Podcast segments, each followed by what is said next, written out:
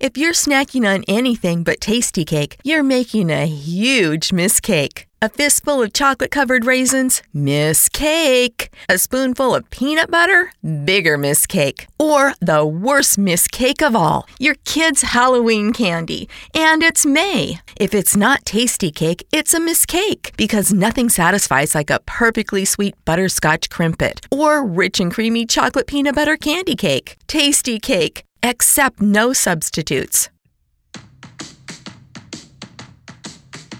the Atlantic 10 Conference. The calls on him. Five seconds to go.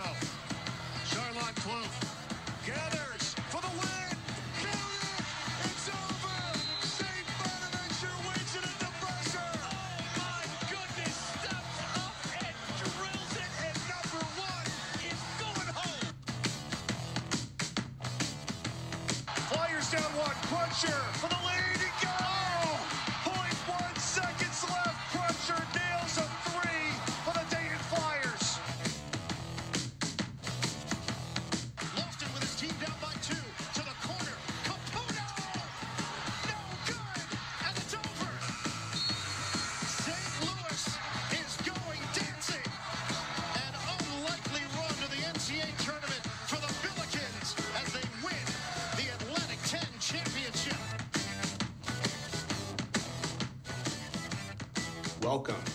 A10 Talk podcast presented by Get Trending Productions.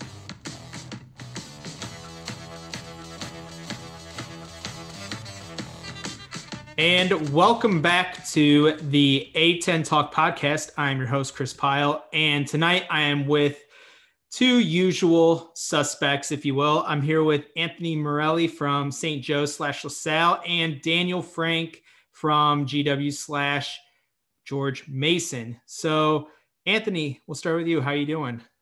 I'm doing great. It's another crazy week here in the Atlantic 10 and the fans of the podcast, we're breaking the news. We bring you the the goods right when the news breaks. So very excited for tonight.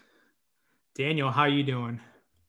I'd be lying if I said my head wasn't hurting a little bit from uh, all this math, but I'm doing all right. Yeah, so uh, that's where we're gonna start. So basically, um, if unless you've been living under a rock, um, the A10 basically exploded tonight. Uh, they came out with a press release uh, about the conference tournament switching dates. That's the first one. Number two, and I'm outlining real quick. Number two, uh, the finals are moving from Richmond to Dayton. Uh, number three, the women's program or the women's season is being moved to March 10th to the 14th. So basically, the men and women switched uh, altogether. But the fourth, being the craziest one of all, was the new seeding policy for how the A10 is going to seed teams for the upcoming tournament. So, gentlemen, there's a lot to unpack here. So, we're going to first start with like kind of the easy stuff, just, you know, get our feet wet with this pod because we're kind of coming to you about, or we're talking to you about this uh, about an hour or so after the news release. So all of A10 Twitter exploded. The memes were great. Uh, our site and our chat were crazy. So we're just going to get the first part out of the way. Um, the men moved their season up to give themselves a couple extra weeks before the NCAA tournament. Um, and that makes a lot more sense to me. Uh, I don't know about you guys that, I mean, it just makes a lot of sense just because then, you know, if the winning team of the tournament or the teams that are making the tournament end up with a COVID pause, and let's say roughly two weeks is a COVID pause. I know SLU and other programs have more, but we'll just hopefully say two, two and a half weeks is a COVID pause. Then they're able to come back. So, uh, Anthony, does that make sense to you? I mean, am I am I speaking gibberish or what do you think? No, I think it makes sense. I mean, at least we're not trying to do standard deviation. I was terrible at statistics in college, that's for sure. But I mean, look, it's their attempt to make it fair, I guess, is my whole look at it, right? A team like St. Louis, they should be three or like above the top four, right? They should be getting a bye. They are a team that is that good. And some might view this as a little unfair that, like, with your net, you get to be ranked ahead of teams that finished the entire thing. But remember, St. Louis is now being disqualified from a Atlantic 10 regular season championship. If I'm correct me if I'm wrong on that. So right, right, right. there is So- a little bit of fairness involved. Right. So we'll get more into that in a little bit. Um, I definitely wanted to just think, uh, you know, does the does the move up a date make sense? I think it does. Um, but I do want to talk about the women too, because I don't know if this kind of I, I don't watch a lot of A10 women's hoops, but we do have someone who is very involved with uh, the A10 women's hoops. Um, and that would be Mr. Daniel Frank. And that's why he's on here as well to talk kind of about how this affects the women. So, uh, Daniel, kind of take us through what what's going through your head, thinking that the women are now playing their tournament uh, the week that the men were supposed to play. So the number one thing that comes to mind is Fordham might suddenly have a little bit of a chance to get back into this thing. Uh, I'm not sure how many people have been following the story this week. Uh, the news broke Sunday morning that Fordham was pausing all athletic activities, including games and practices, um, which basically was initially just going to be 14 days. That was what was publicly said, which is like, okay, fine, that wiped out the regular season, but they could still come back for the tournament. Um, but then what quickly came out from inside is it sounded like the university was just going to pull the plug on the whole season for the women, who, by the way, are in second place and still mathematically have a chance to win the conference. Um, and so, what this now has a possibility of is say, okay, we'll give you your 14 day pause. Here's an extra 14 days almost practically to say, is there any chance that we can get th- these women back on the floor? Um, from a seeding standpoint, I don't think there's as much of a mess that the men have had. Um, the lowest team with amount of games played right now is Duquesne, and they've played eight. Uh, they're three and five. Um, and that's a pretty significant difference from the men, where you have GW who's two and three, and they've had a pause for like 30 odd days or something insane. Um, so I don't think that we're going to see as much of an effect on the women's side as far as this giant math equation that is the new seeding um, protocol. All right. So there's your women's update. Um, not as crazy, but also, if you guys don't know anything about or are not sure about what's going on with Fordham women's basketball right now and what's going on with their season, they're not going to really talk about it. Read the article Daniel put up on the A10 Talk website, uh, and you'll learn a lot more about it. There was also something that came out by Outkick um, that kind of explains some stuff too. There's also a petition you can sign. So I would encourage you to read up on that stuff and support the women there. Um, next, uh, I forgot to mention when I was doing the little rundown, the championship final for the men's tournament will air on Sunday, March 14th at 1 p.m. So if you're thinking in your head, okay, it's always on a Sunday, it's a week later. So, and a day. So the the men's championship week will be March 3rd to the 6th. And then a week later, they'll be at UD Arena for March 14th for the men's final. And the reason that they basically did this was to mitigate the amount of risk of a co- of a COVID pause for either of the teams that are participating in the final. So really that's that's really it um as far as why that got moved the way it did. It's kind of weird that it took an entire week off, but I mean, this is a COVID year. So, you know, it is what it is.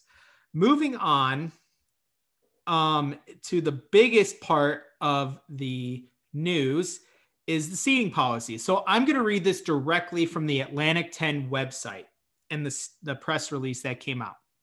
So it says, and I quote, also approved is the seeding policy for both the men's and women's basketball for 2021 championships.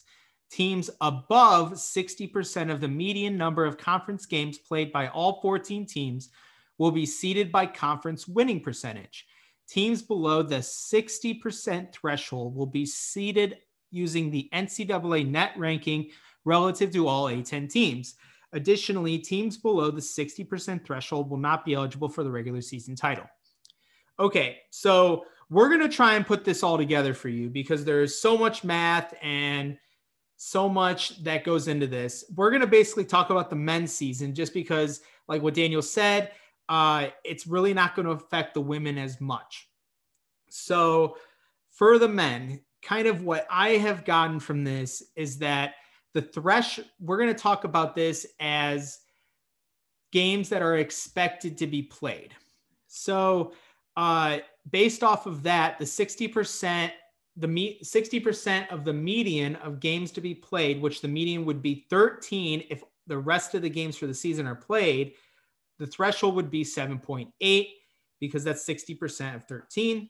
So that means teams need to be played eight games. Am I correct so far, gentlemen? You can you can nod. Just tell me I'm correct. Okay. So uh, yeah, we're on Skype doing this too. So we're being friendly as well. So teams that play eight games are then seeded by winning percentage. Okay. So by that logic, all the teams are slated to play eight games, right? So that means they're going to just slate all these teams seeded by their winning percentage by the end of the season, as long as there's no COVID pauses. Except So- for GW. except for GW, right? Okay, so talk to me about that, Daniel. You're a resident GW guy. Uh, I'm going to pause it right there with my explanation. So go ahead. What's the deal with GW? So I have to say, as a GW follower, this really makes no sense to me. and I'm, I just don't have, I mean, I cannot wrap my head around, I, I understand what the math they're doing here is. And it's, but it's, I mean, it's not really GW's fault. They had this 30 odd day pause. I don't think there's an argument that St. Joe's and Fordham both belong above GW. I'm sorry, Anthony. I don't mean to crap on your Hawks, but they've not won a game. I'm sorry. And GW has a head-to-head win over Fordham. Um, so I I just don't understand that. I mean, I get the math, I get what they're trying to do, but from a eye test watching basketball, you can't tell me that both those teams are better than GW. You just can't. I'm sorry. Anthony, your thoughts? I mean, I'm not going to fight you over it, Daniel. I'm not going to. I mean, I'll I'll I'll come to task for the LaSalle Explorers, honestly, since they're the only winning franchise. But can I ask you this question, Daniel? Because you're closer to the organization. This is more of like a GW centered question. Do you know why they've had 30 days pause? Like they are like this is by far the longest outside what the Fordham non-conference pause that Fordham had. Like, is there a specific reason this is happening? Do they have like tougher testing procedures or something? So my guess, and my, from my understanding of what I've heard, is it's it's common knowledge that Jamion Christian was the one that tested positive. My guess is a fair number of the team got it because if you kind of look at how GW's been, they're not the world's best at wearing masks on the sideline all the time. I kind of just have a bad feeling that like Jamion pulled his mask down the huddle and just went poof. And I just can't help but wonder if like two thirds of the team got it or something. I mean, that's just what would make sense. Um, I'm, I've not heard of anything about GW having any stricter protocols. I know a lot of people are calling on them to like call the season, and I never really believe that was a possibility at all. Um, and yeah, that's that's pretty much it. Yeah, don't mean to put the podcast on a tangent, but I just thought it was interesting because I don't think I've ever heard anything on Twitter about it. And this is the very situation where these rankings kind of come into play. So Yeah. So, and don't worry about tangents and all that shit because like this has already blown my mind out of proportion. So, um, so Daniel, like GW is so just to clear the air, G- GW is not slated to get over that 7.8 threshold. Is that correct? Correct. So looking at their schedule, they're they're slated to come back on Sunday against Rhode Island at home at the Smith Center. Then, as it stands, they would next play the following Saturday, the 27th, against George Mason. Um, theoretically, they have a game on the calendar for the Tuesday, the third, again at Davidson, but there's no way that any of the games that are there's one, two, three, there's six games currently scheduled for the entire conference in the month of March. None of those games are going to get played unless they just completely blitz the schedule again, which I mean they could do. It's possible. Um, but the six games right now that we're looking at St. Joe's, Rhode Island, GW at Davidson, Mason at St. Louis, Dayton VCU, part three, UMass Rich, uh, Richmond, and then Richmond VCU.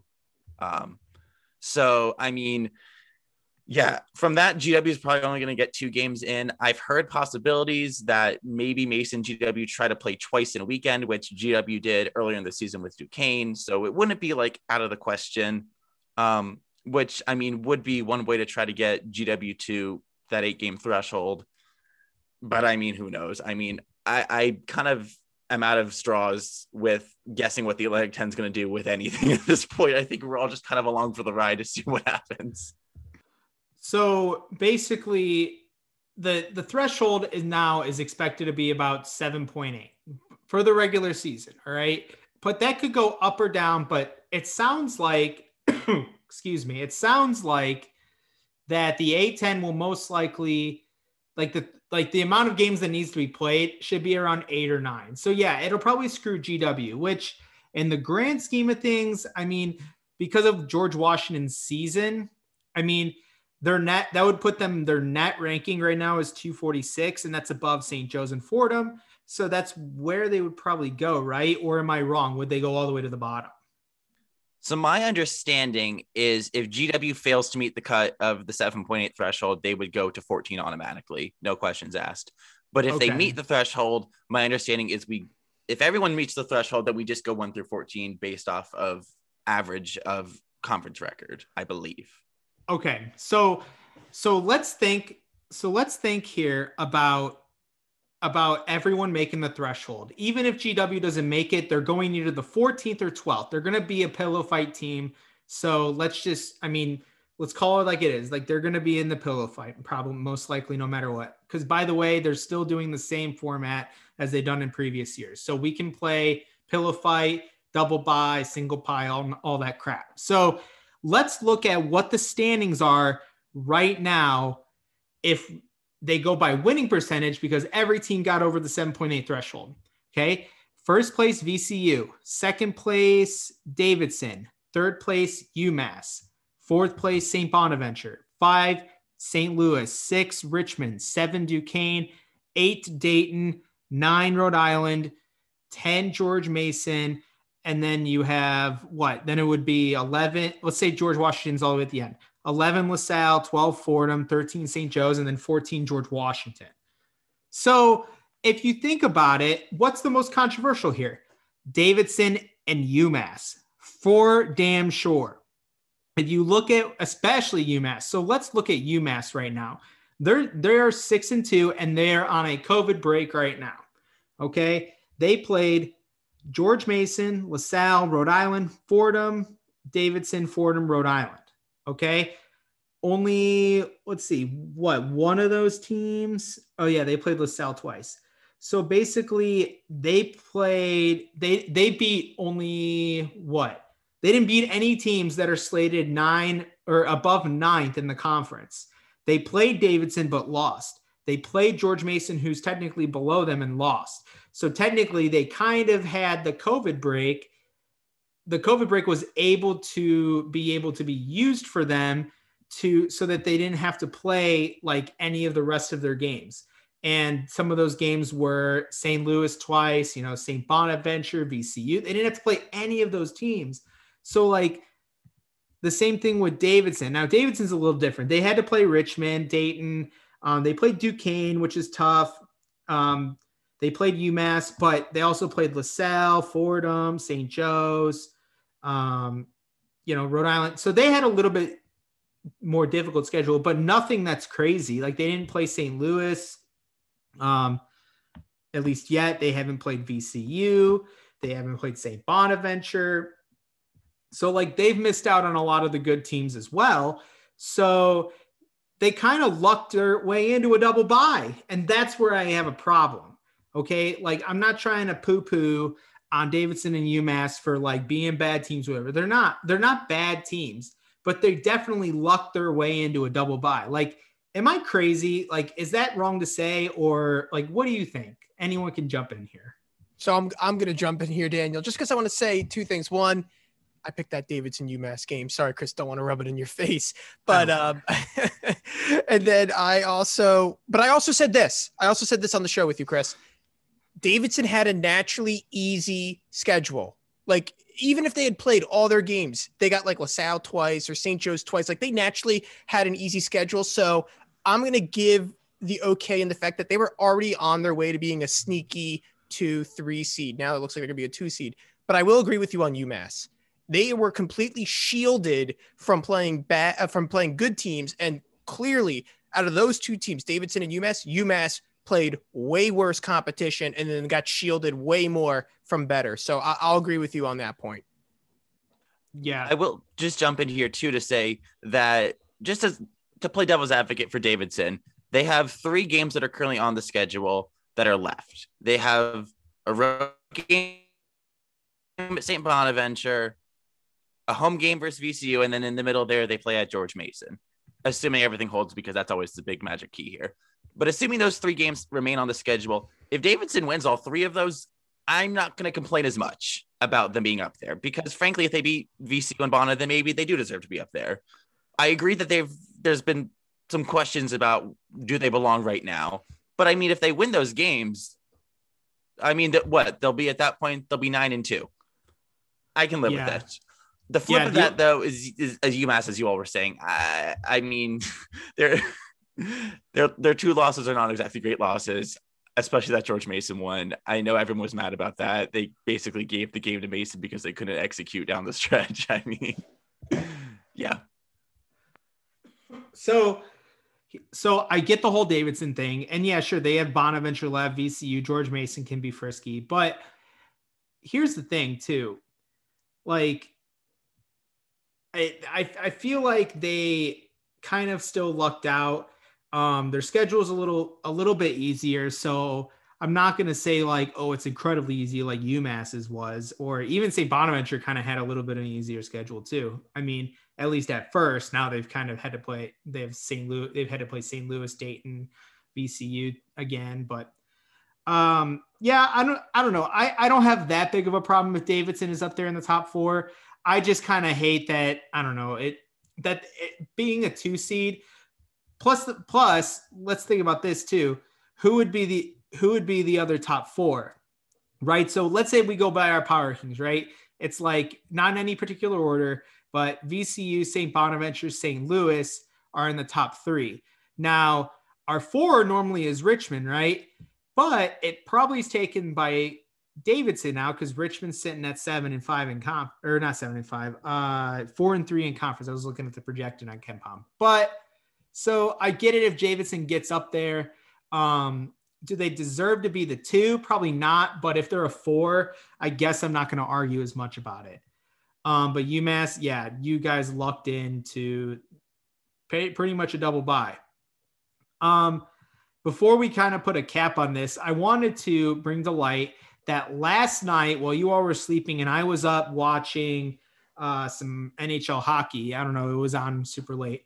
Uh, the West Coast Conference came out with their own seeding, and I thought it was completely brilliant. Okay. So, basically, I'm going to read this directly from the press release from the West Coast Conference website. Okay. The WCC partnered with Ken Pomeroy, shout out Ken Pom, to develop a model that uses a proprietary algorithm that best reflects conference games completed and yields an adjusted conference winning percentage for each men's and women's basketball team. The adjusted conference winning percentage accounts for the strength of the opponent and the location, home and away, of games played. The offensive and defensive efficiency metric is not utilized in the algorithm to determine a team's adjusted conference winning percentage. So basically, the West Coast Conference perfected this with the unbalanced schedule that every single conference has had. And they decided that they're going to take the adjusted conference winning percentage, um, they're going to take the strength of the opponent, okay, and then the location, either a home or away of the game played, combine that into a KenPom algorithm and then seed them. So basically, if they did that in the A10, it would eliminate UMass from being a top four team because although they have a six and two record, it took they they have all the all six of their wins against are against teams that are placed ninth and below in the conference. Plus, the George Mason game would really kind of hurt them a little bit because there was George Mason now like 10th or 11th in the conference. So I feel like that was the easiest out for the A10.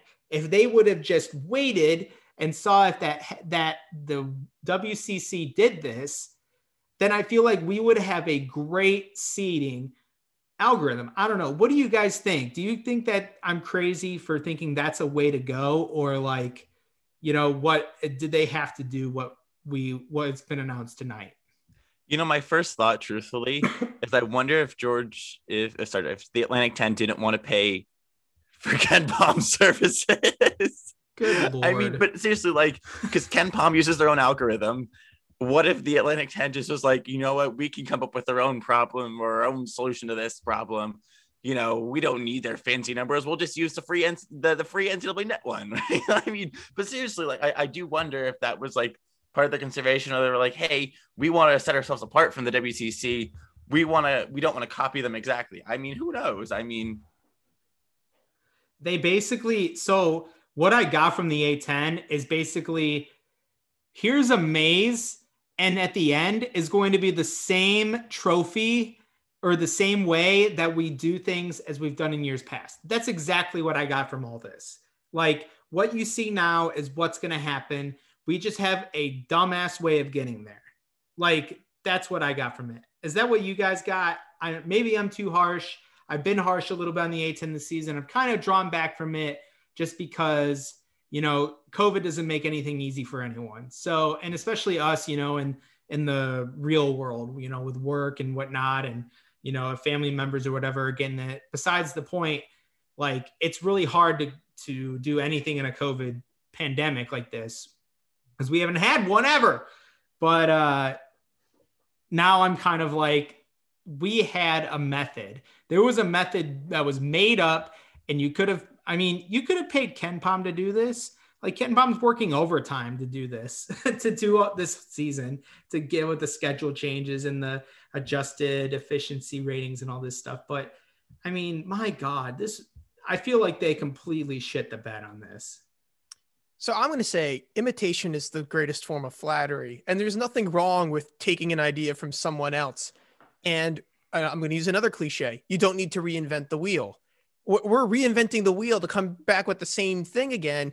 When, as we said, the West Coast Conference comes up with something that's actually naturally different, something that's not going to just be the same thing. That if we didn't do a crazy statistical formula, which I don't even like, or I can't even do myself because I'm an idiot, but the thing is, why are we reinventing? As we said, we have the money. We're the Atlantic 10. We have more money than the, the West Coast Conference does. We, in theory, should have more viewership. We are on the bigger network most of the nights. We have the Friday 10. Come on, what, what kind of conference are we? The Big 10 does this kind of stuff. If we want to be like the big boys, we want to be the rivals to the Big East. Not saying that we can be that, but that's what good and well run conferences do. And they don't change it a week before I make my hotel reservation. They don't do that either. you know, that's a good point. I will say you brought up the Big Ten. I do seriously wonder what the Power Five conferences are going to do now because. I mean, this all seems to be a big reaction to, I believe, over the weekend, what America East Conference announced that they were the first to reinvent the wheel with completely redoing their whole tournament. And now we've seen the WCC, now the A10 tonight. I do wonder what the ACC, the Big Ten, et cetera, what direction they choose to go in um, as we move forward. It'll be interesting.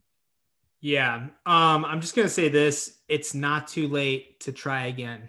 It's not too late to try again. Um, but we're gonna They're we're not gonna. kind of- we all know it. They've they've made their bed. They're they're not gonna change it at this point. I know, but I'm just like I was kind of excited because I was like, okay, like I think we got something here. And we were all in the group chat, like figuring it all out. And then we all came to the conclusion that's like, oh, it's gonna end up being the same shit as it always is. like it, I, I'm, I don't know. I'm I'm lost. Maybe they for listen to the show. Maybe they'll hear us. They'll hear the voice of the people. That's yeah, what that right. was the theory is that the reason the real reason they switched the the order of the tournaments is because Fordham this way Fordham women can play and they clearly read my article so hey yeah knows? that makes Anything's that makes sense like the whole first part of this whole thing made sense like switching it around giving the me- uh basically moving the men's tournament closer you know moving it to the UD arena for uh after a week but also then the women's tournament being later so it gives the Fordham women enough time to maybe get a couple more games in so that they make that threshold or whatever I don't know but that all made sense to me this seeding thing is just grade A baloney. And I I'm getting more mad the more I'm talking about it. So let's just move on. Um, we got some game recaps to talk about here um, from Tuesday and Wednesday night.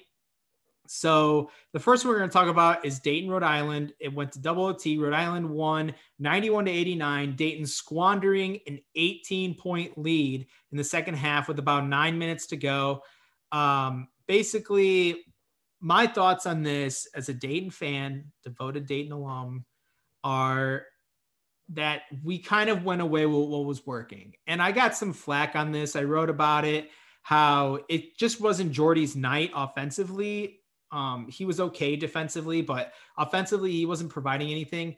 It wasn't that Jordy wasn't providing anything. It was that him being in certain lineups on the floor, like the lineup cohesively was an advantage for Rhode Island. Like they figured out how to manage and claw back into it because of that. When Dayton played their all guard lineup, all combo lineup, whatever you want to call it, Tom Crean calls it just basketball player. Um, you know, they they increased that lead to double digits all the way up to 18 points. Um, Rodney Chatman came back, so that made it a lot easier. He contributed just a little bit. I know his hand was still taped up, so I'm sure he probably couldn't shoot threes or anything, but he still was pretty productive. Um, defensively, he wasn't that great, um, but it's his first game back. Um, I'm not too shocked that they blew this lead, but a little bit just because we knew that they've beaten Rhode Island earlier this season by 11. Um, plus, Rhode Island had lost four in a row. So I'm kind of just like, what more could happen to this Dayton team this season? They've already done it to themselves, I know, but like, what what more surprises can we have already? They've already lost to the LaSalle and Fordham. They lost to Duquesne. They've lost to Rhode Island. These are all teams that they should beat. Um, I'm just kind of like, can we just get this season over with already? Um, You know what's going to happen, Chris? Is- they're gonna win the A10 tournament, right? because it's going to be at home and then they'll probably test positive and won't get, won't get to play again. I saw that tweet from Ghost tonight. you just yeah, that's what's going to happen. Oh, absolutely. That's absolutely going to happen. There and the thing is, like, if people don't know, back in 2003, Dayton won the A10 tournament when it was uh, at UD Arena. That was the only time they won it out of. And, and I know our program and our fans can be a little bit overwhelming because we think we like the are like the best program in the A10. I think we're one of the top, but like we act like we're like hot shit all the time. We have never won the A10 tournament since it's been moved out of Boardwalk Hall or since we've won it on our own home floor. Like we have not won it. Like there's teams that have been in the conference less and less time than us that have won it. Like even more so. So I, I don't know. That's a little bit of a rant on me. But Anthony, what do you think about this game? So you you started by saying that the our first topic got you angry. I'm surprised this topic hasn't made you even more angry. I'm just over it. Like they, this team was up by 18, and I thought I was going to write a nice little article about how they made, like, they figured out that they, you know, they work best with an all guard lineup. You know, um, who is it? Zimi Nwokeji. He had 29 freaking points. Like that dude's a freshman. I can't like the future is like bright, and then all of a sudden they just completely shit in the wrong side of the fan. Like, yeah. So I, I will say for those who don't write, sometimes when the game's going on, you think it's over, like an 18 point lead. You start writing your piece and your game recap, and then but then it, for Chris it got messed up, so I feel bad. I, that's happened to me. St. Joe's. I just predict the loss anyway. Um, uh-huh. I'm gonna say I'm gonna say this about the Dayton. I agree, the 18 point loss is concerning, but and this is a que- I guess a question to you, Chris. Does the free throw shooting worry you in the sense that if you look at the overtimes, there are a lot of missed opportunities to score at the free throw line for Dayton. While blowing an 18 point lead is frustrating, you know, hitting your free th- missing free points is also equally frustrating. Don't you agree? Yeah, that was that was basically I think one of the big reasons why they lost. They couldn't just close the game down down the stretch. They couldn't close it in overtime. Couldn't tie the game. And like Jalen Crusher Crutcher missing that free throw to tie it in double OT. That was like the epitome of the season. Like, you know, it's there for us to take. We have the right guy in the right situation, but we absolutely blow chunks when it comes to execution. That's like kind of the whole deal this season. Um, but the free throw shooting, I mean, I they're one of the best in the eight. They're one of the better teams in the A10 at the line. They're one of the better Dayton teams in history in Dayton history to shoot from the line. It's been down a little bit. Um, I mean, they did miss 13 of them though. I mean, I know. I think it's just one game though. You know, like it's just one of those Yeah. games where nothing's going down. But there's other games where they've shot 75% or even 80%. Um, you know, I I'm not gonna get that much into it about that.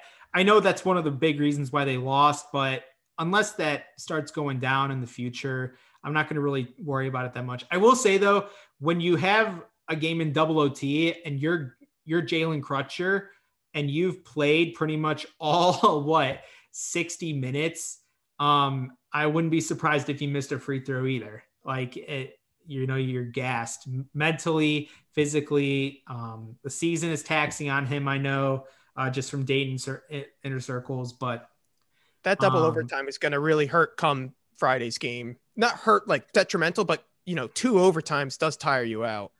Well, the other thing too is Crutcher kind of looked like he got hurt on that drive to the basket there at the end. I mean, he came up and he looked like he Oh, was yeah. cursing out of his mouth, and I mean, he did not look like himself walking after that. So I mean, if he's not 100, percent then Dayton's going to be in for a real long night.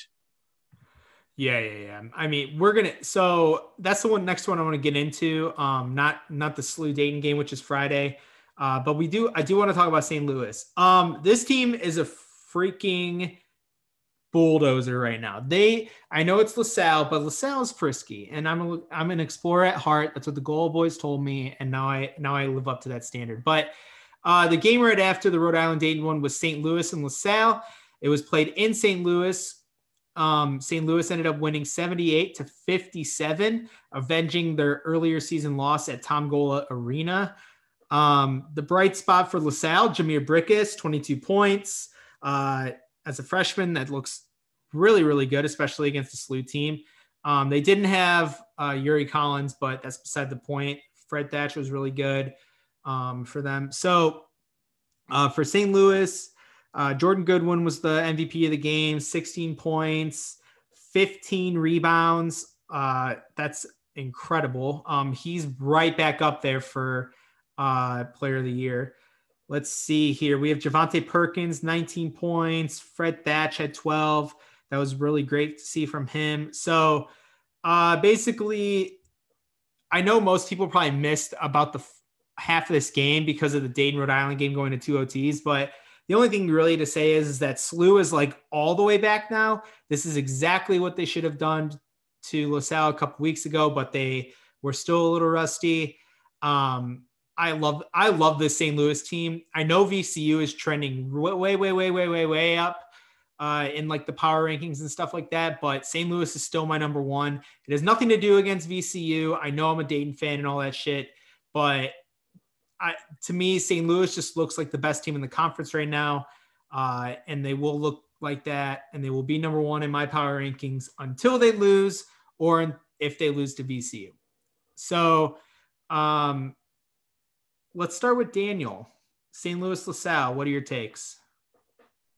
I mean, I will just say, just to, to, to counter argument you, you say until they lose, like they haven't had two kind of yeah losses. They have, but like now that now they're kind of like thrown out of the thrown out thrown out of the window, right?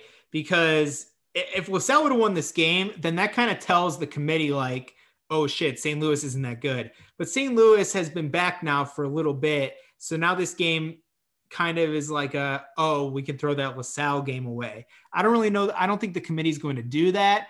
Uh, you know, or they might. I don't know. Joe Lunardi kind of told me. Uh, you know, it just depends on the committee member. You know, some might think, oh, you know, that was just a that was a throwaway game because they came back later and won.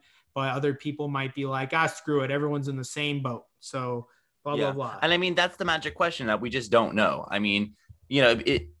And the other unfortunate thing for St. Louis is their Minnesota loss or their win. Sorry, their loss to Minnesota is really starting to trend downwards because Minnesota has now lost a couple in a row and they've not won a single game on the road this season.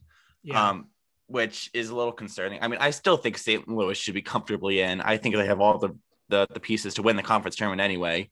Um, I mean, boy, what I wouldn't give to see a neutral site St. Louis VCU championship game. I mean, that would be something. Um, I mean, as far as this game, I don't feel like there's a whole lot for me to say that hasn't been said already. I mean, I, I completely agree. They they look like they're starting to get back to juggernaut form.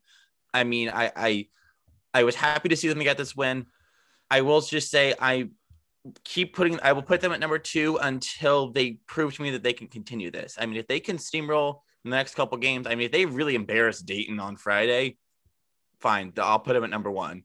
Um, especially considering R- Richmond, I gather, didn't look all that impressive on Wednesday. I didn't see the game because I was in class, but I, I just by sheer magnitude of wins and who has a better win this week, I wouldn't be surprised if St. Louis could win me over. I just need to see it. Yeah. Um, Anthony, what are your thoughts, Mister uh, St. Joe's alum that is also writing for LaSalle? Yes, I have many family members who went to LaSalle. Um, so Oh, I don't okay. need the Gola boys to give me credentials.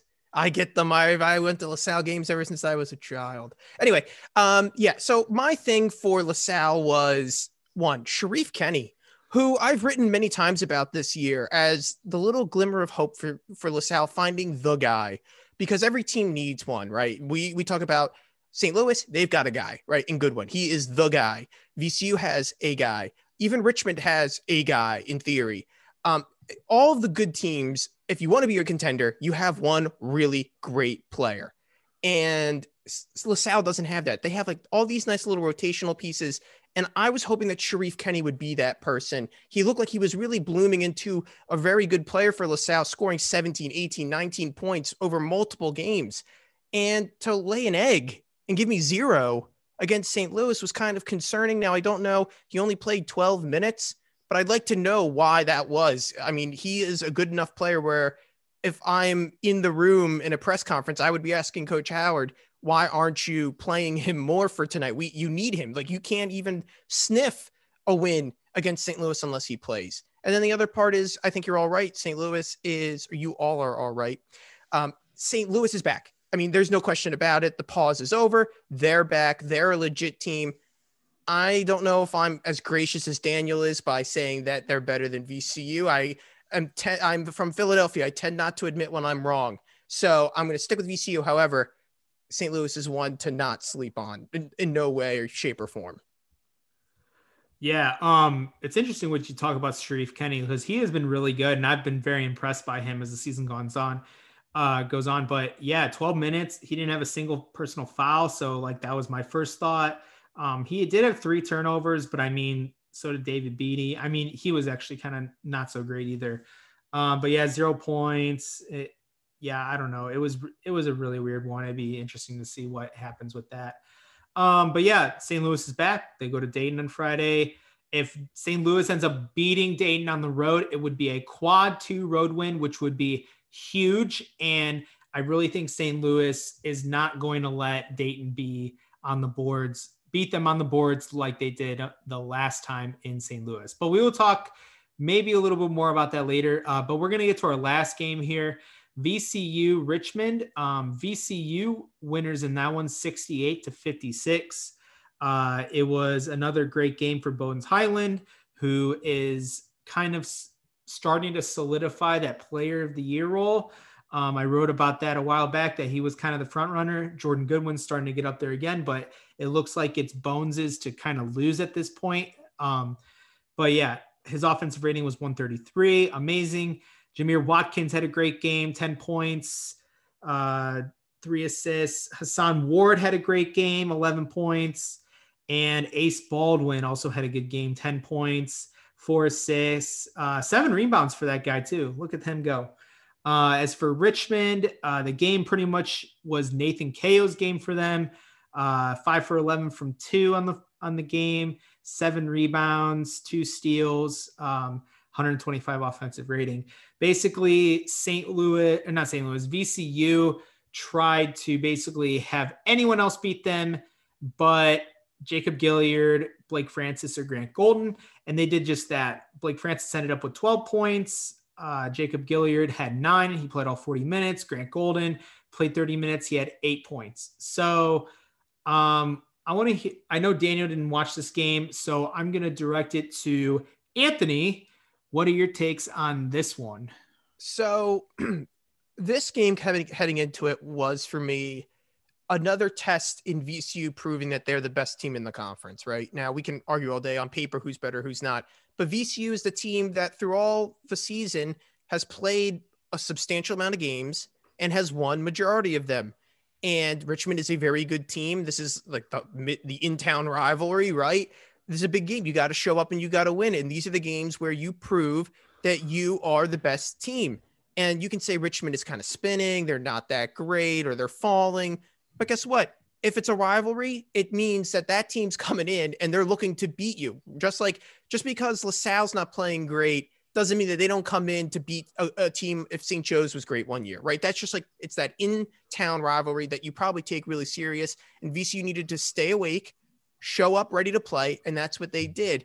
And I wrote about this in my a piece. Uh, we did a piece at A10 about like the three most dangerous teams in the Atlantic 10, and I took VCU as uh, my argument for why they're the most dangerous. And by far, they're the best defensive team. But something to note going forward is they turned the ball over like crazy. And, and against Richmond, they did it again 16 turnovers to Richmond only had what, six?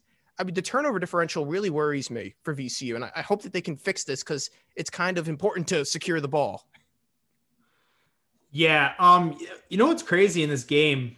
Uh, Richmond forced 16 VCU turnovers and only committed six turnovers themselves. Like that was very impressive. And uh let's see, they had eight steals and VCU only had two steals. Like, and yet VCU ended up shoveling, you know, shutting them down in the second half, or at least at the end of every half.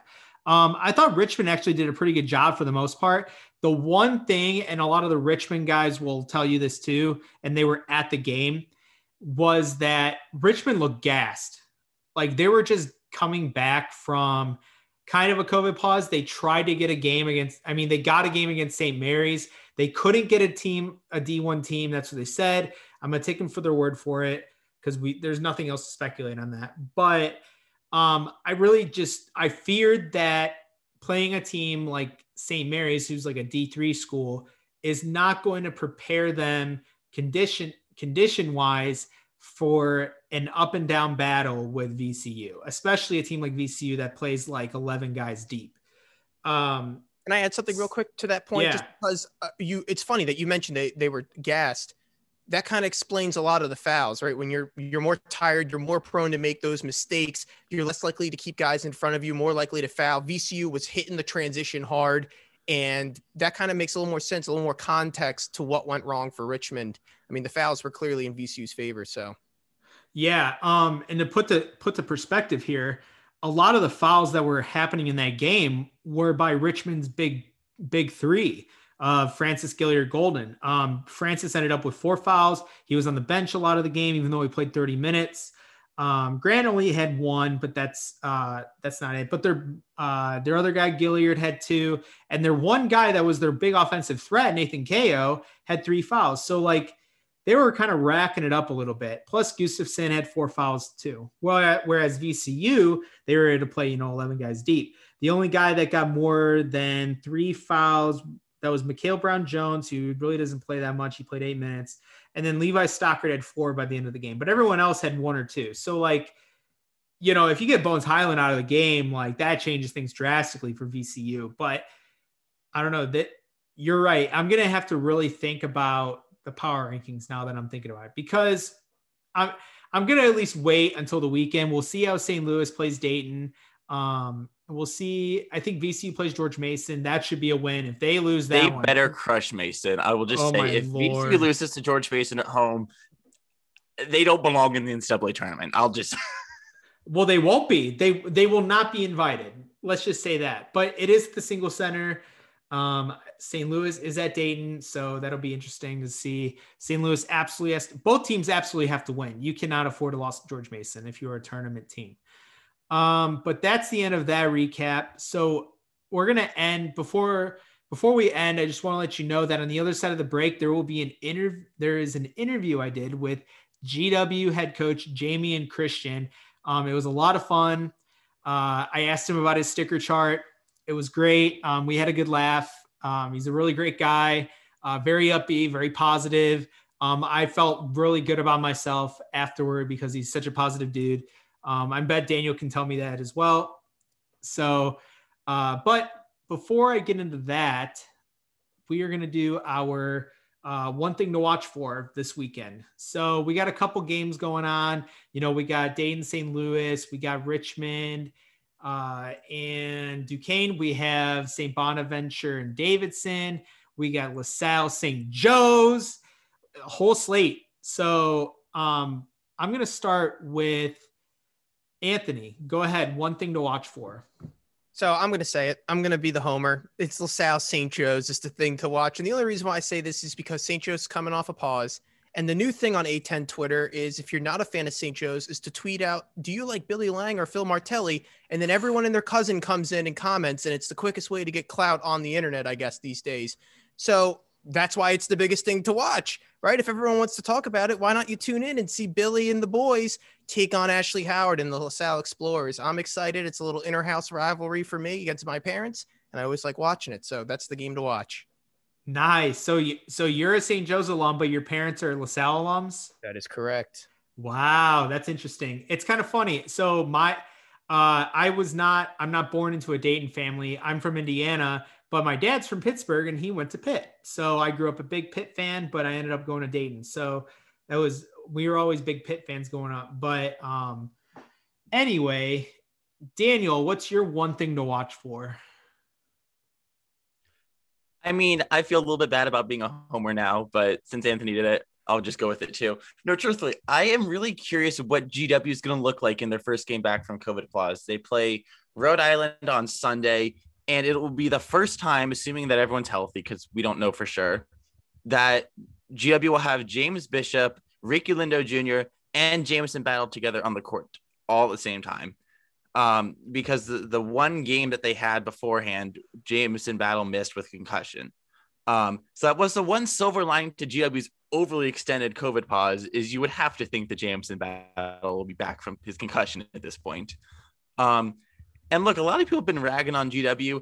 I have seen measurable improvement from the team that became a meme in the non-conference slate, where they were just James uh, James Bishop just chucking up shots at the end of games that was making me pull my hair out, to a team that was like able to beat Duquesne, get a couple wins, which was more than I frankly thought at New Year's. I wasn't sure that they were really going to get any wins in the Atlantic 10, given how they looked. I'm very curious how they're going to look against this Rhode Island team. I really am. So I am not going the homer route on this. We don't need to talk more about Dayton than we already have.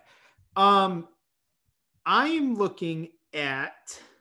Let's see. Oh, I lost my thought. Oh yeah, I am looking at Richmond and Duquesne. So I think Duquesne is a really frisky team, but if you think about it, remember remember St. Louis. They when they came off their COVID pause, it kind of took two games for them to get back into it. So Richmond is.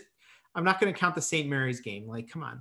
So Richmond has played one game already since coming off COVID. Duquesne has played zero. They're coming off COVID. So Richmond's playing their second game. Duquesne's playing their first. Well, you know, what COVID pause will prevail? kind of. That's kind of what I'm looking at here. Because I really think Duquesne is on the up and up here in the A10. I think they could get as high as a six seed if they really try. Um, you know, with the way Dayton and Rhode Island have kind of beat the shit out of each other. So um, Duquesne's going to be really interesting here. Uh, it's at it's at Richmond, so that might make a difference with the travel and all the weather. Um, I know I, we've gotten like a bajillion inches of snow, so Pittsburgh's probably not any better. Richmond's probably not any better. So that's what I'm looking for is which team is going to suck less coming out of a COVID break. so uh, with that, we're going to get to our final thoughts. Daniel, final thoughts, sir. Well, I will just say it's nice to have some games to look forward to this weekend. Um, just after last Saturday, which was a barren wasteland of nothingness other than Fordham getting the snot kicked in by St. Louis, it's nice to have some games to look forward to this weekend and be able to just relax on a couch and watch some A10 hoops finally. Anthony. I'm interested to see how the moving of the conference tournament from one week early affects the teams that need extra games for our at large bids. We might come back regretting moving it up a week and not giving St. Bonaventure, St. Louis another game. So that's my final thought. Yeah, that is actually really true. So, in the what we all originally thought was that the A10 was going to have a weekend open that they can make up some games. But now it seems like they're scrapping that whole idea. And uh, the with the conference tournament moving up, it's absolutely completely botched. So yeah, that's a great thought. I love it. Uh, my final thought is thanks for uh, dealing with this long of an episode. I hope honestly when I actually have no idea how long it's been. We I usually try and keep track, but I didn't tonight just because I knew we had a ton of stuff to talk about. Um, I'm gonna try and put some timestamps in the uh, in the little description thing, so you guys can skip through whatever you don't want to listen to. But uh, thanks for listening. Um, on the other side of the music, you're gonna hear the Jamion Christian interview. So I hope you enjoy that. Until we see you again, have a good one.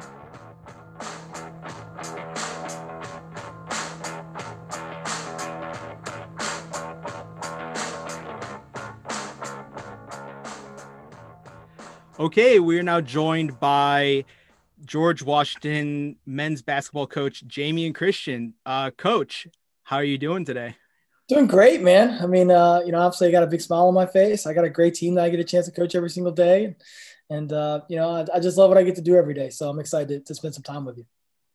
Yeah, absolutely, man. Uh, I know you're on a COVID pause right now, and uh, I don't know what that entails as far as uh, how busy you are still, but uh, kind of just want to start off with that a little bit. Um, you know, what is it like? Like, how difficult is it to coach in a in a season like this? Yeah, you know, it's been a, a year like no other. Um, just because you know the situation of COVID is dominating everything that's all around us, right? And so, you know, as coaches, you try to become a professional at creating environments that allow your players to be at their very best and to be at their best and their best require, right? In these huge moments, these huge competitive moments, and the situation around us is just a uh, is not I don't even say it's a distraction. It's just a life matter that we're working through every day. That's just challenging, right? And so you know each one of our teams in our league or you know you have to get testing you know these guys can't do much so they're in their rooms a large amount of time they can't really get away from the game at all they can't get away from school at all everything's right there in front of them so I, have stopped calling this an, uh, a, a, step of adversity i've called started calling it a life-changing event for them and and we're we're in this experience with them and i think I think it's just been challenging. And you know, one of the things you'll hear in the next few weeks from me, you'll hear me saying embrace embrace challenge, and that's what we're trying to do here. We're going to embrace challenge and we recognize the things that are going on around us. Uh, we love our guys. We love what they're going through. We want to be there for them. We want to be there to support them. We know when we get through this, we're all going to be better. We're going to be tougher. But right now, it's really tough for all the teams that are trying to compete out there, and and uh, including us. And like you said, we're on a pause. Um, and so I'm sure people like, well, what does that mean exactly? Like, what can you do when you're on a pause? Well, you know, the first part of it is when you have a positive test, it's just trying to make sure that everyone is safe. And I think that's a that's a thing that's different with this is that you know safety. This is quarantines, it's isolations. You know, it's pushing your team apart. You know, when we're all preaching for our teams to come closer together, and and so we had a quarantine for ten days. Then we had another positive test. We had another quarantine for ten more days, and then we had quarantine. We had positive tests another ten more days. So, um, you know, we've kind of been working through that and trying to find ways to keep our guys engaged. Um, I'm enthused with our guys' enthusiasm to get back on the floor with the enthusiasm to be a team, and I'm excited about our team moving forward. Man, you you are like the definition of like a positive spin zone guy. Like you could probably take any like political thing and just spin it around to be a positive. Like it, it's incredible. Um, but I love the positive vibes only kind of kind of thing and just spinning it, you know, just to taking it as you know, it's not it's a challenge, but it, it's a challenge to help you positively instead of negatively. So I really love that. Um, so talking about you and the program a little bit. Uh, so you started to you took over last season. Um, the program is it seems like it's in like a I don't now that you got me on this positive vibes thing, I'm gonna change my wording a little bit. You you're in like a growing phase right now, right? I don't want to say rebuilding, like you're just growing, right? You got a good mix of experienced guys, grad transfers, talented young guys. Uh, so what have your players learned about themselves this season? Well, I think they've learned a few things. I think they learned how good we can be um, when we have everybody on the on, in the right place and able to go and attack it. I think they're starting to see the light. You know, the A10 is such a great league. I mean, you talk about our leagues, got great coaches, great players, great programs, great history. So it's rare that a coach is going to come in or, or a player going to come into the league and you're going to dominate and move right to the top of the A10 it just doesn't happen that, that often. Doesn't mean it's impossible, but doesn't happen that often. So, what our staff, when we got here, we wanted to put a plan together that would give us the ability to be one of the top teams in our league, but also the ability to have sustainability, which I think is a real mark of success. And and so us really trying to build on that, it's been really important. Obviously, you've seen the success of guys like Jamison Battle in their second year with us, James Bishop in his first year with us, Matt Moyer in his first year with us. So we really had a simple strategy. We wanted to ratchet down each posi- each position one by one, and to do the very best we could to build that up and to give that person the opportunity to be a top top player in the league. You know, to win this league, you got to have three top twenty players on your roster, um, and that's a daunting task. And you don't usually get there with with with really young kids. So you got to really try to build that up. And I think our team has learned that we can compete with the very best teams here, and I think that's a great that, that's great for us moving forward. Again, in a great league.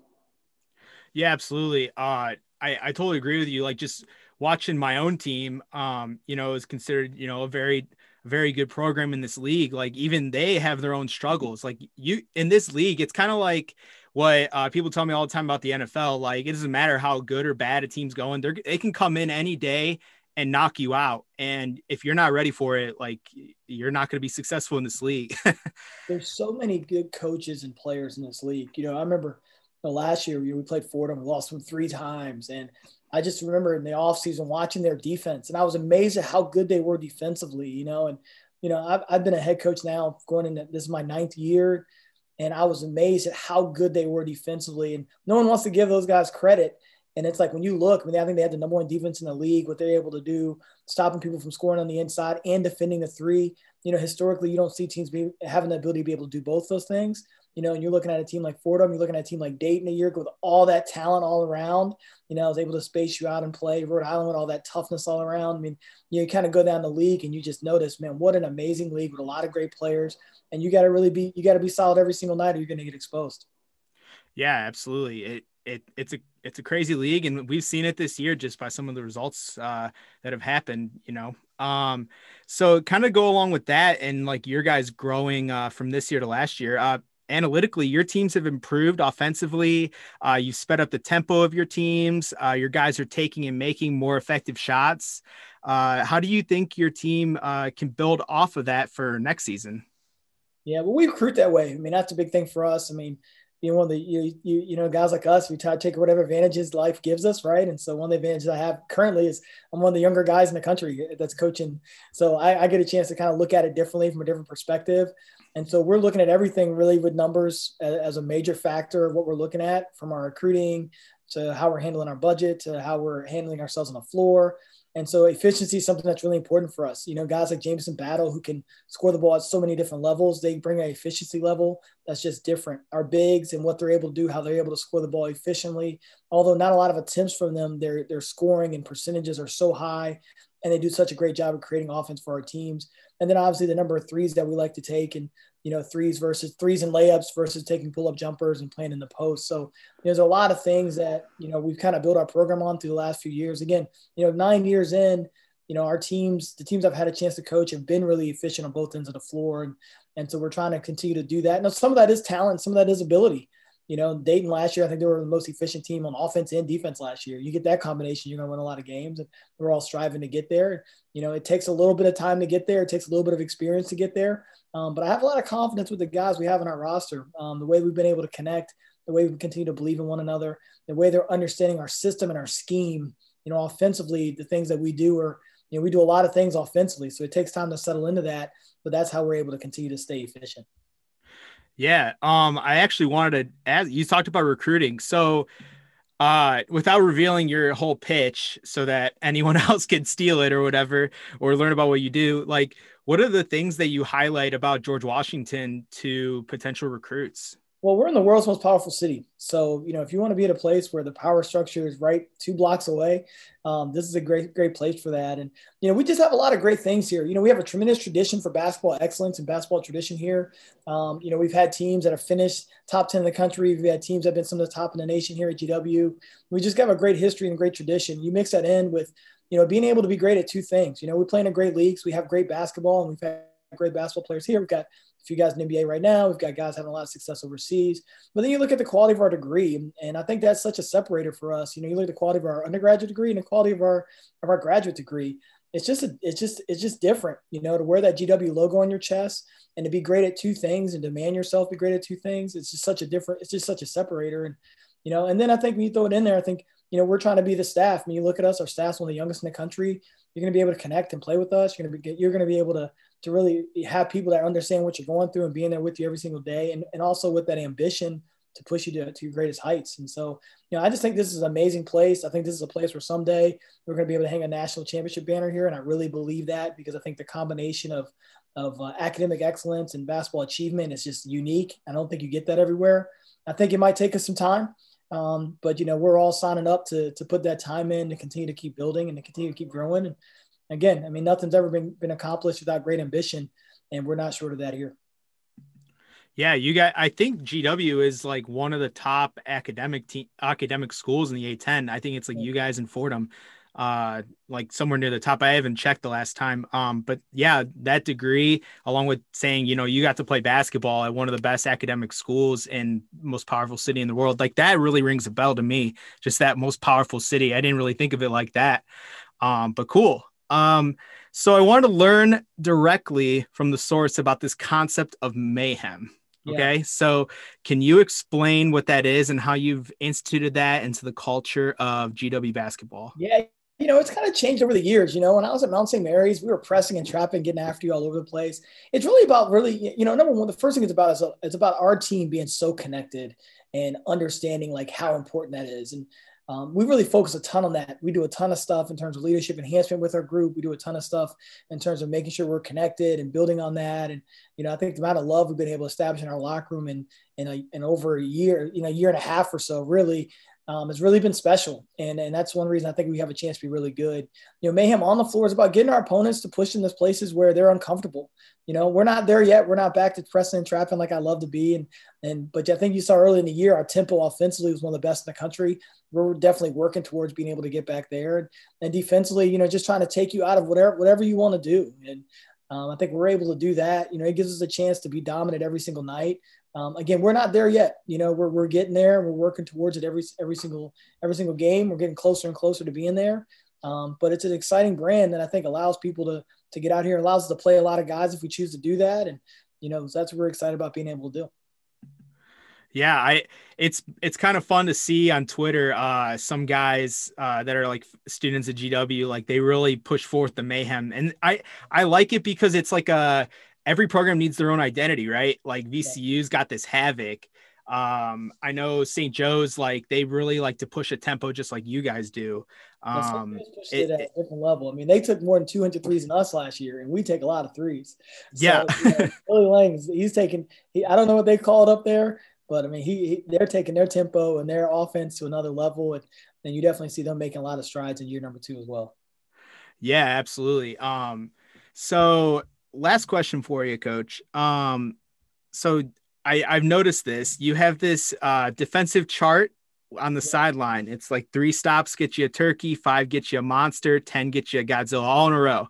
Yep. So, and we I was we were talking before the show. I'm a teacher, so jokingly, like I've said to some people, I'm like.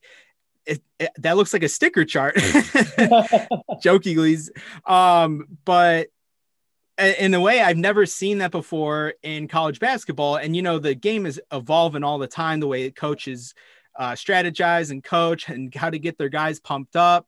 Uh, you know, just it, the game is so evolving, especially with young coaches just like yourself. So how is how has that strategy been effective in coaching your guys, and have they really bought into that? Yeah, you know they have. I mean, we just try to find a process for everything we're going to do. I mean, we're really system systematically driven here. Um, so, you know, every coach tries to find a way for their team not to be focused only on the scoreboard, although we all recognize that winning is important. Um, but we just try to find ways to allow our guys to lock into the process of things. And, you know, if you ever watch us practice, that's kind of how we practice. It's all about the process. You get points for process goals, not necessarily result driven goals. It, you know, it's really easy to be so locked into the result. And, you know, I always say, you know, I always say like winning and losing and how you handle that is such a juvenile thing because when you're a kid, you lose, you take your ball and you go home, right? You you're just disappointed. But like when you're trying to be a true competitor, and a true competitor is going to win or lose, and they're going to stay and keep practicing and can continue to keep getting better. And I think that's what we're trying to build. We're trying to build true competitors here. A true competitor can lock into the process for a long period of time. And even when you're not getting the results that you want, recognize that you're getting better, recognize the way areas where you're weak at, where you need to improve. And we're just trying to build that mindset into every one of our guys. And maybe one of the reasons you feel us being so enthusiastic is because of that. I mean, you know, we look at our situations, you know, we play a really tough VCU team, play a really tough Dayton team. And, you know, I mean, the result is the result but we're looking at all the things we're doing to get better. We're looking at how much we've improved from a year ago. We're looking at how, how many, we're looking at what worked on offense and what, what worked on defense. And I think when you're choosing to look at it that way, you're giving yourself an opportunity to really improve. I mean, we're all going to win. We're all going to be successful in life with our strengths.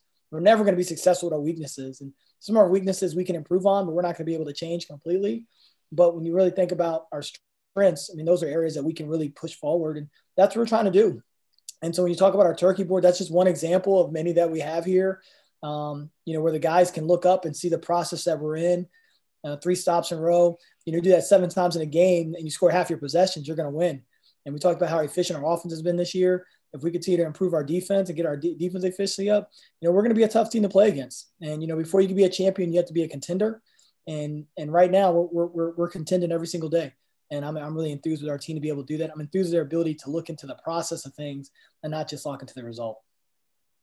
Yeah, that's an interesting way to put it. So like it doesn't matter really what you put on the board. It's just like to measure during a game. I kind of like that. Like you, it, it's kind of like what I do with my students. Uh, I actually taught third grade at one point, and I used to have a board in my room and where you got to see like your improvement, like you know, based on like math or like times tables, you know, stuff like that. So like that's kind of an interesting way to put it. I kind of like that. I'm gonna I'm gonna steal it. you know, I have a teacher background. My mom, my parents are both teachers. Um, my mom was a special education teacher. My dad physical education and was a, a coach. He coached high school football, high school track.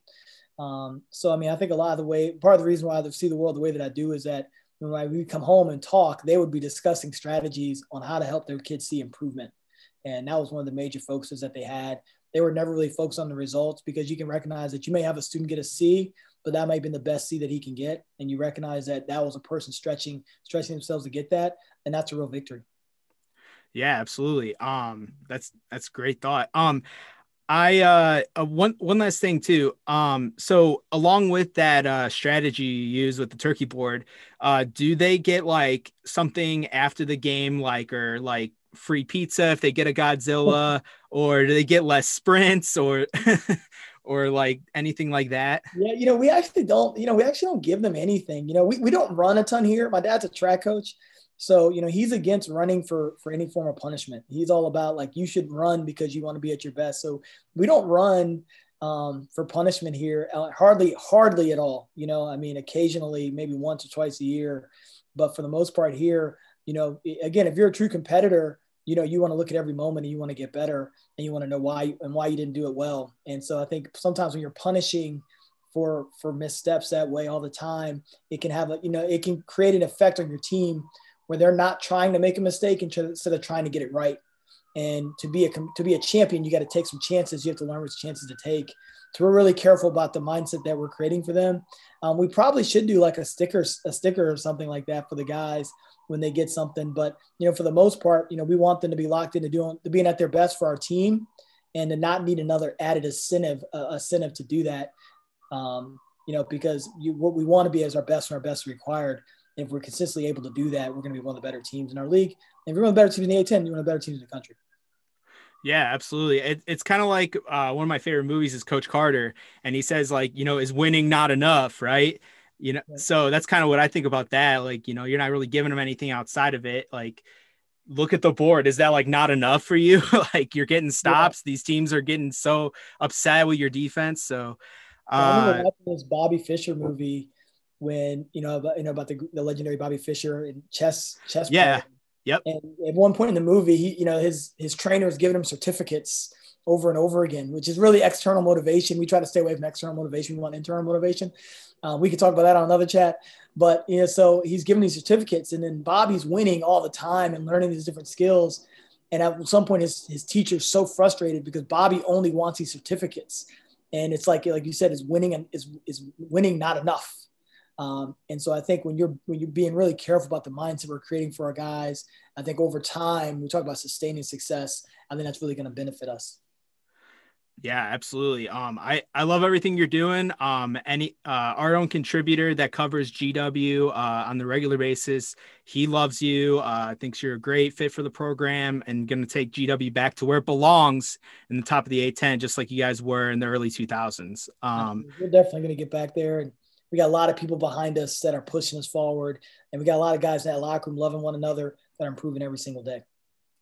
Awesome. Well, coach, uh, that wraps up for me. Uh, thank you so much for coming out and uh, good luck the rest of the season. Hope to see you guys get back on the court soon. Chris, thanks for your time, and I really appreciate it. Yeah, no problem. Thanks, coach.